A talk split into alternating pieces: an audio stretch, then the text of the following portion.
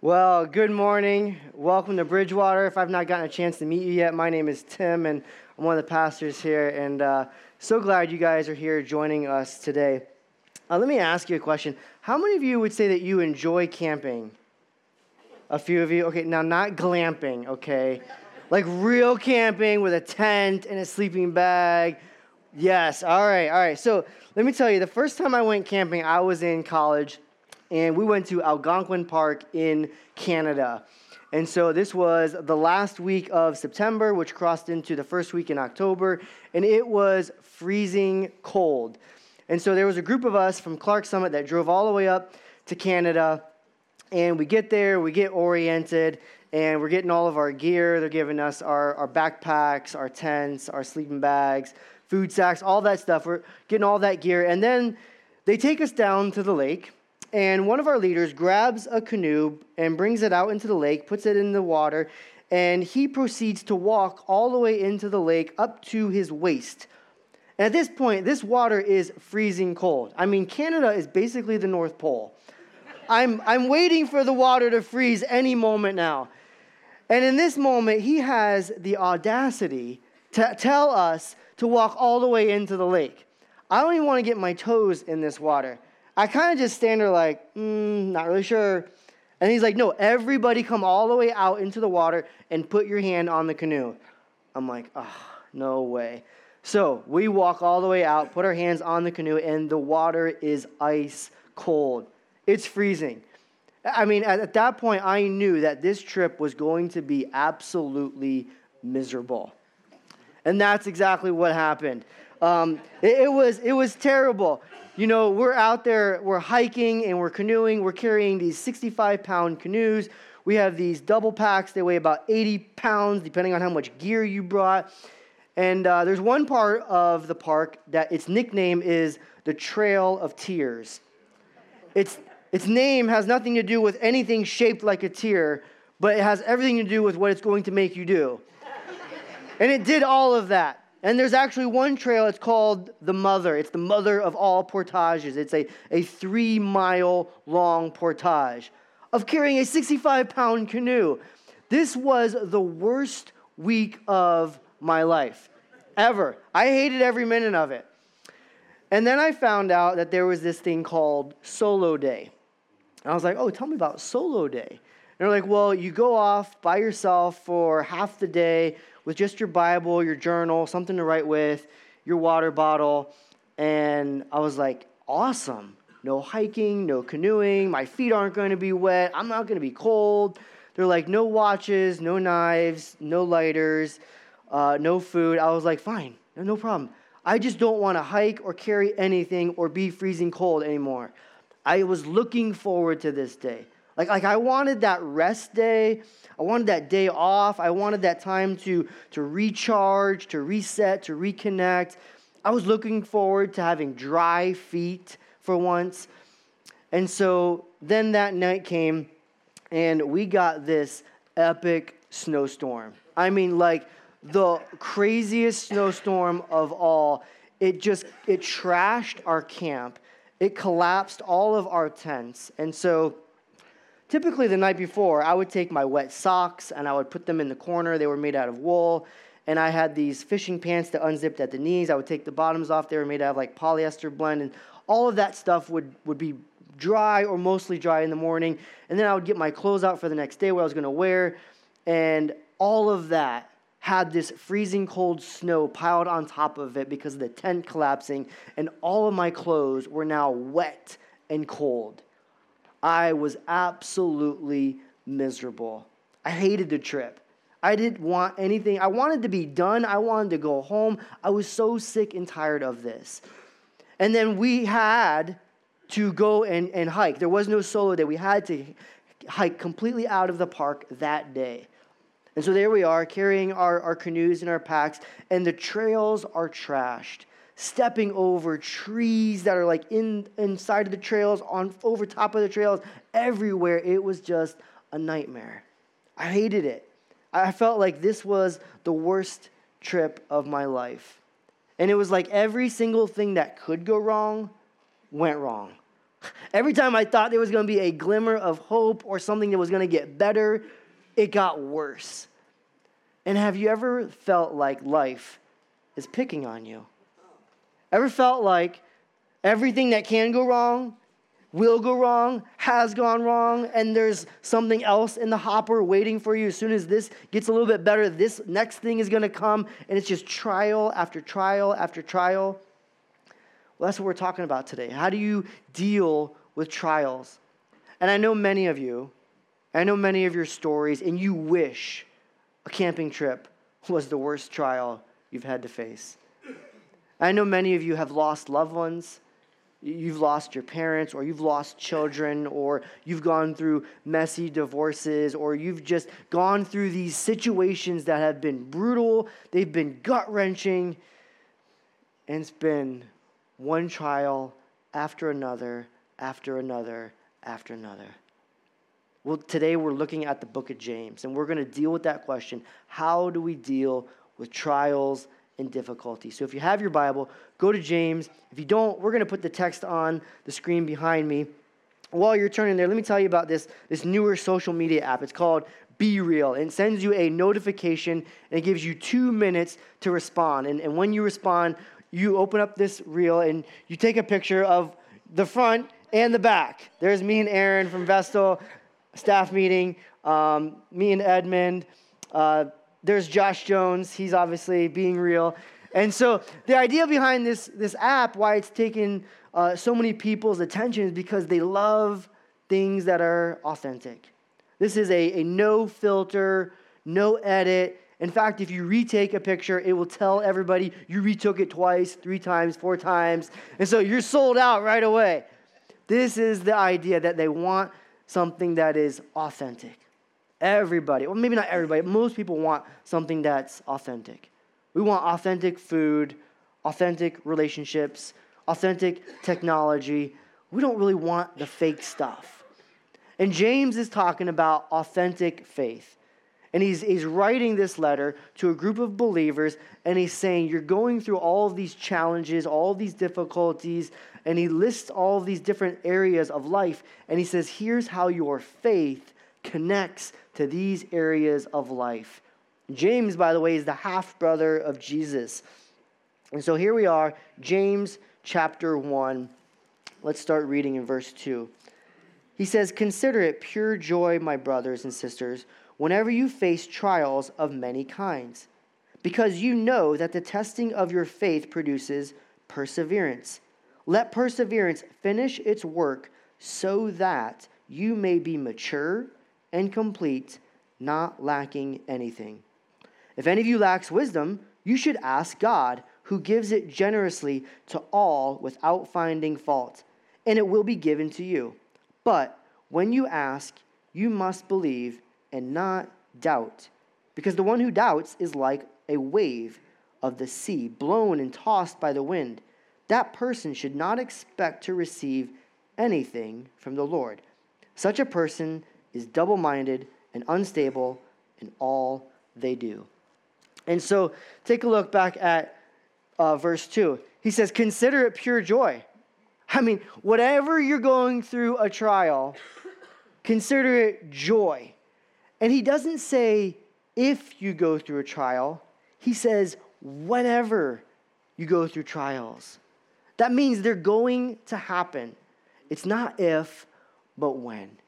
Every single person faces trials and difficulties. And he says, consider it pure joy. And that word face is the idea of, of running into something or bumping into it. You didn't even go looking for it. It just showed up. I mean, isn't that like trials? They just kind of show up and you're like, where did this come from? And James says, when that happens, take a different perspective and go, I'm going to consider it joy. He's not saying fake it till you make it. He's not saying just put on a, a happy face or put away all of your emotions. Those emotions you feel are real. The hurt, the anger, the disappointment, the worry, the overwhelming sense that comes into your mind. He's not saying just pretend to be happy, but, but consider it.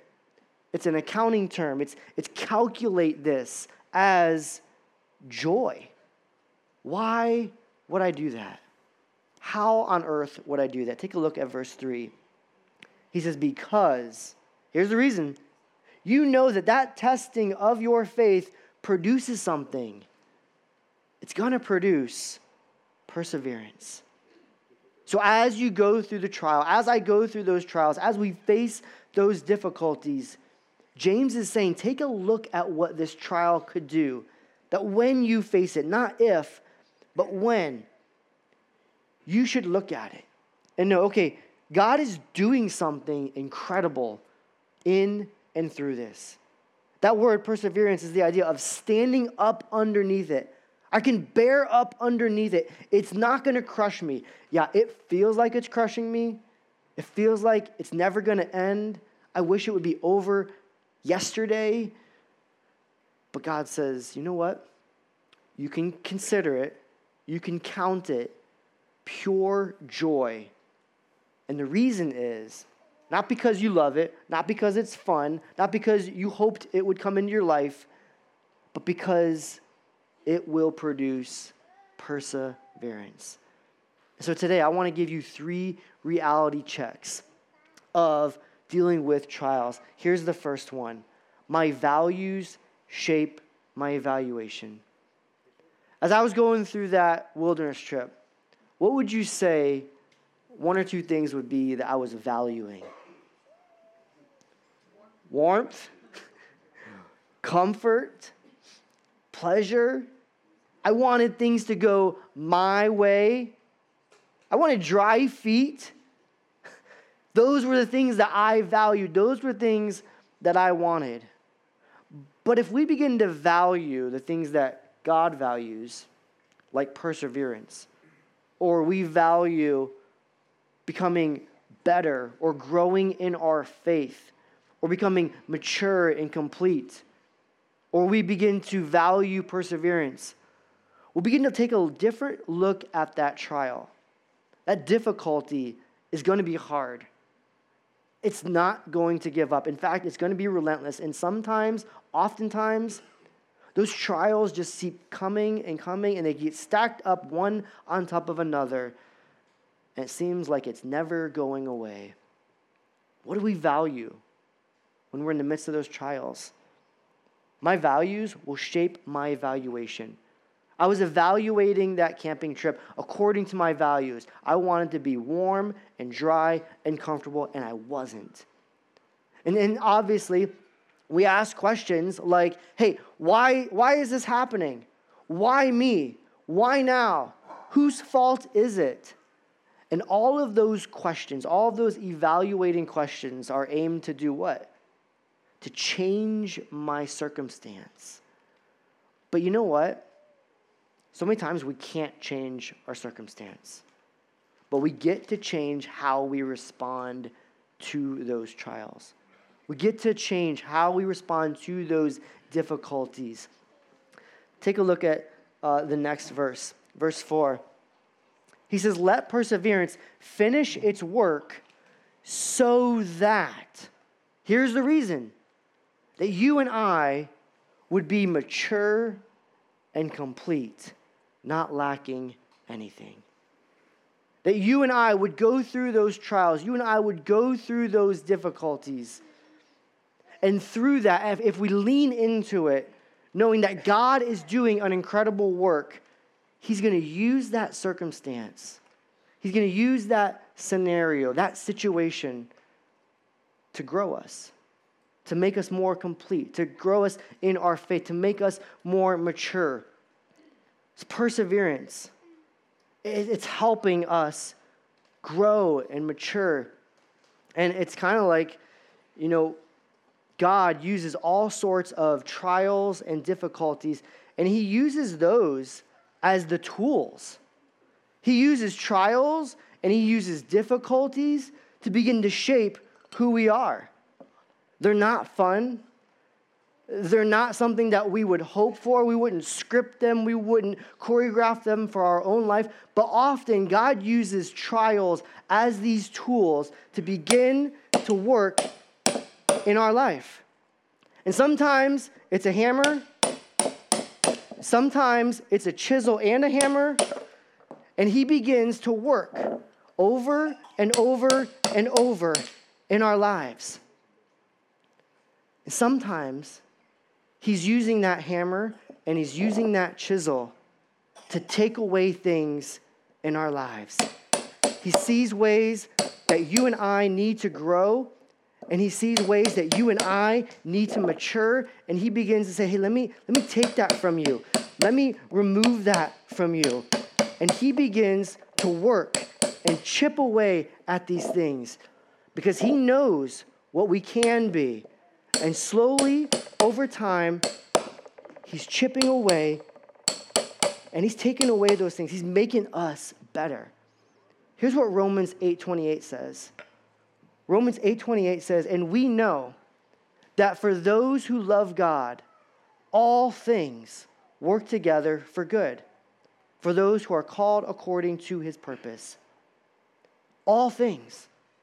Later on, Paul's going to go on to say that that good is not things going according to your way or my way, but that good is being conformed to the image of Jesus. And so God, in his goodness and his kindness, will put you and I in situations that are hard, that are difficult, and he'll begin to use those to conform you, to shape you to the image of Jesus. And sometimes it's people in our lives. He puts those people on your lives and they can drive you nuts.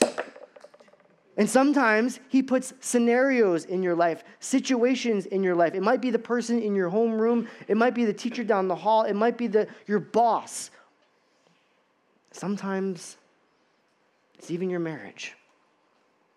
God allows you to be in that situation. Sometimes it's the workplace. Sometimes it's the economy. And he just keeps using that over and over and over again. And it feels like you're just being hit and poked and smacked over and over and over again.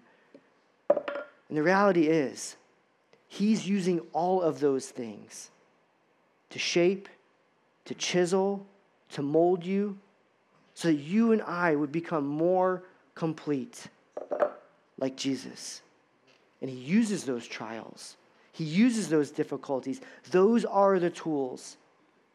It's, it's a classroom. It's a course that God allows us or puts us in. And there's no way to clip out of it. You can't study up and get the Cliff's Notes. You can't jump over that. You can't move away from it. It's going to be in the curriculum. So James says, let perseverance take its way in your life. James says, let perseverance finish its work so that you and I would be mature, so you and I would be complete. Trials are going to come. Trials are going to happen. And you and I get an opportunity to either lean into it and go, okay, God, what might you be doing? Instead of asking, why me, why now, whose fault is this? What if we asked better questions? Like, what is true about God?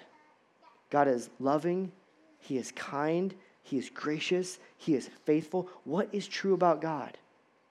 And then ask yourself, what, what's true about me? I'm not saying that this difficulty is your fault. Oftentimes it's not. But look at, look at the response to that. What does that response say about me? I want dry feet, warmth, comfort. I want my way. And then what if I asked, okay, what do I need to do? Based on who God is, based on what's true about me, what do I need to do? How do I need to change this response? Because I can't change the circumstance. I can't take it away. But what if I leaned into it and I began to evaluate it differently? Here's the next reality check. My difficulties are a pathway to my development. That those difficulties, those trials, those circumstances, those scenarios, God is using all of those in your life to develop you, to make you more like Jesus. And I know sometimes you hit these trials and you hit these difficulties, and it seems like there is no redeeming quality in them at all. What do we do then? Here's what James says in verse five. He says, if any of you lacks wisdom, you should ask God, who gives it generously to all without finding fault, and it will be given to you. But when you ask, you must believe and not doubt. Because the one who doubts is like a wave of the sea blown and tossed by the wind. That person should not expect to receive anything from the Lord. Such a person is double-minded and unstable in all they do. First, we tend not to see trials as something to rejoice in, but we see them as something to avoid. I get it. I'm not saying we should be signing up for, for more things to make our life harder or more challenging. But when they come our way, and they will, how are we going to respond? One of the ways James says is, you know what? You can actually go to God and ask for wisdom. God, you know this is happening in my life. I have no idea how to fix it, how to change it. I have no idea how to respond. James says that God has an abundant amount of grace, and he wants to give it generously. So often our prayers are, God, get me out of this situation. God, fix this. God, take this away. God, change this over here. God, change this person over here. But what if we begin to ask God, God, can you give me wisdom on how I should respond? How do I deal with this right now? How do I, how do I, how do I grow in this situation? God, I need your wisdom. He says, sometimes you ask, but then you doubt. You don't really believe it. The greatest enemy to answered prayer is unbelief. Take a look at, at verse seven. He says, that person who doubts, that person who doesn't believe, they shouldn't expect to receive anything. Why? Well, verse eight, he says, they're double-minded.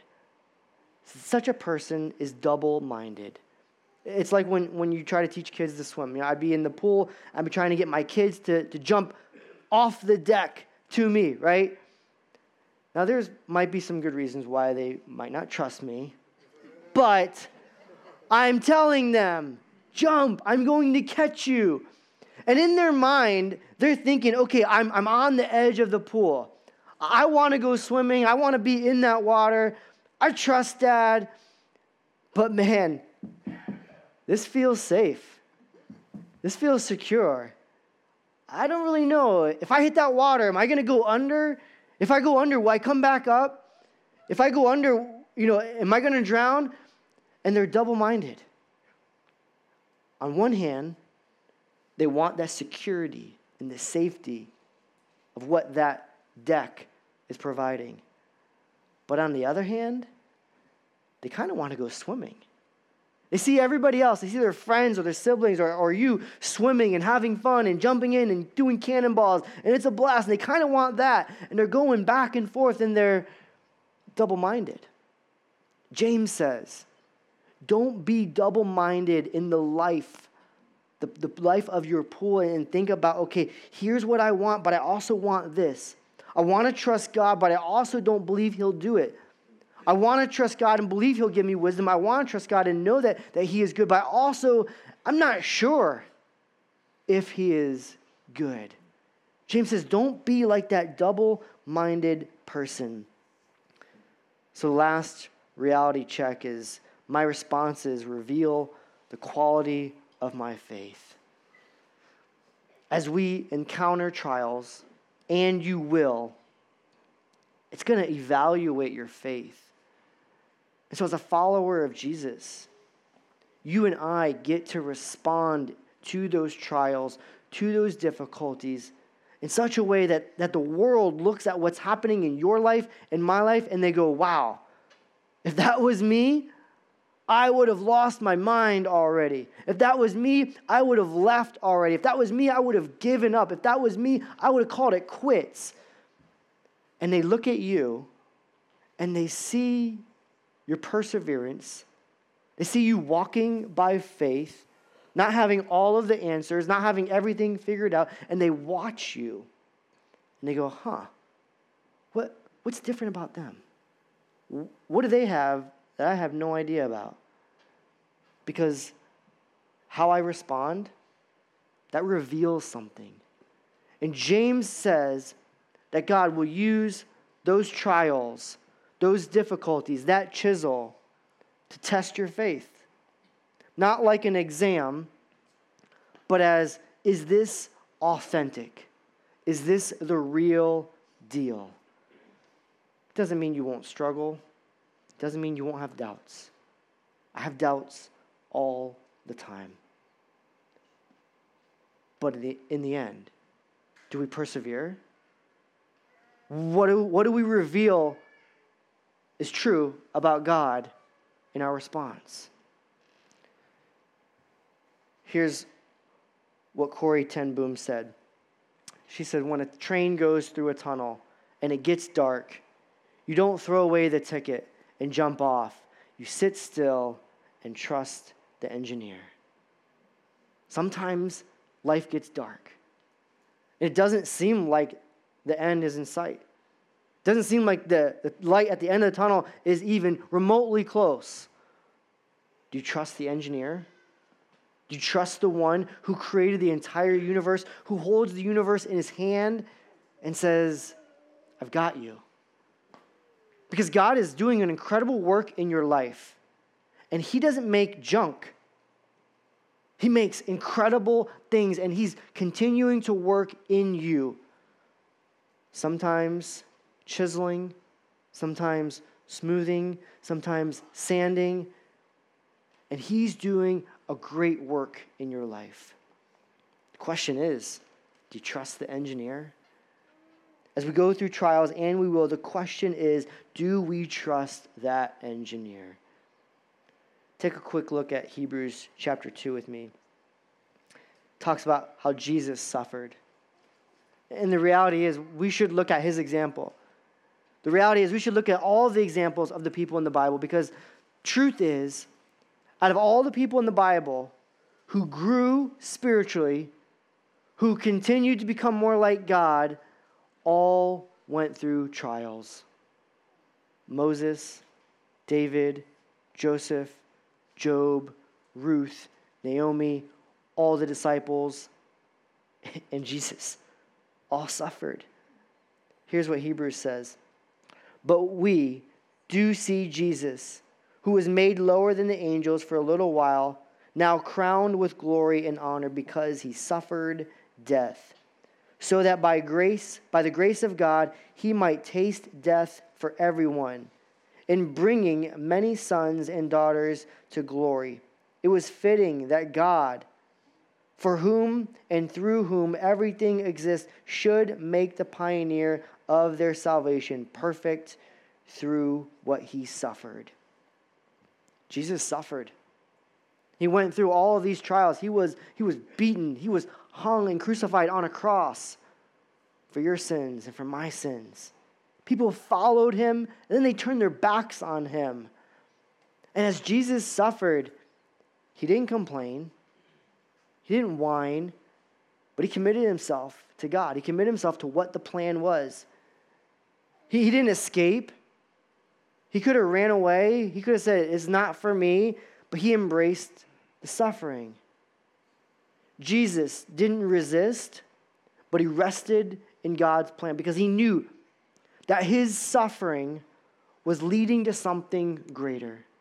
As Jesus suffered and died on the cross, that made forgiveness possible for you and I. Had he not suffered, had he not embraced it, had he not gone through it, forgiveness for you and me wouldn't even be on the table. And Jesus suffered. He shows us that example. I know trials come in all shapes and sizes, but I want you to see that you can consider it pure joy when you go through trials because God is doing a work in your life. He's using that to shape you, to mold you, sometimes chiseling things away. Sometimes it feels like a hammer over and over and over again. Here's three things I want to challenge you with. Like Jesus, resolve to not complain, but commit. Not to escape, but embrace. And not to resist, but to rest. This week, look for opportunities. Catch yourself. Am I complaining right now? When I find myself complaining, I need to decide I'm going to commit to doing the next right thing. I'm just not going to complain. Not at work, not at home, not at school, not with my friends. This week, we're not complaining. I'm not going to try to escape it. I'm not going to run from it. I'm not going to try to wiggle myself out of it. But I'm going to lean into it. I'm going to embrace it. Go, okay, somehow, some way, God is going to use this in my life. I don't know how. I don't know what. But I'm going to lean into it. Don't resist it. But rest in who God is. Rest in his character. Because he is the ultimate engineer who is doing all things, working all those things for good. To conform you, to shape you to the image of Jesus. Trials will come, but you and I, we should consider it all joy because God is good. Let me pray with you. Heavenly Father, we are amazed. You continue to do a new work in our lives. You continue to change people's lives. You continue to use trials and discomfort and hardships. And God, I just, I know that there are people here today who are going through some really hard difficulties. They don't make sense. It seems like it will never get better. And then James says, consider it pure joy. That flies in the face of everything we've ever heard or ever experienced. But God, your word says, if we lean into this trial and we recognize that you are doing a great work, you will use it to shape us, to mold us. I pray that as we go today, you would do just that. It's in Christ's name we pray. Amen. Would you stand as we sing this song?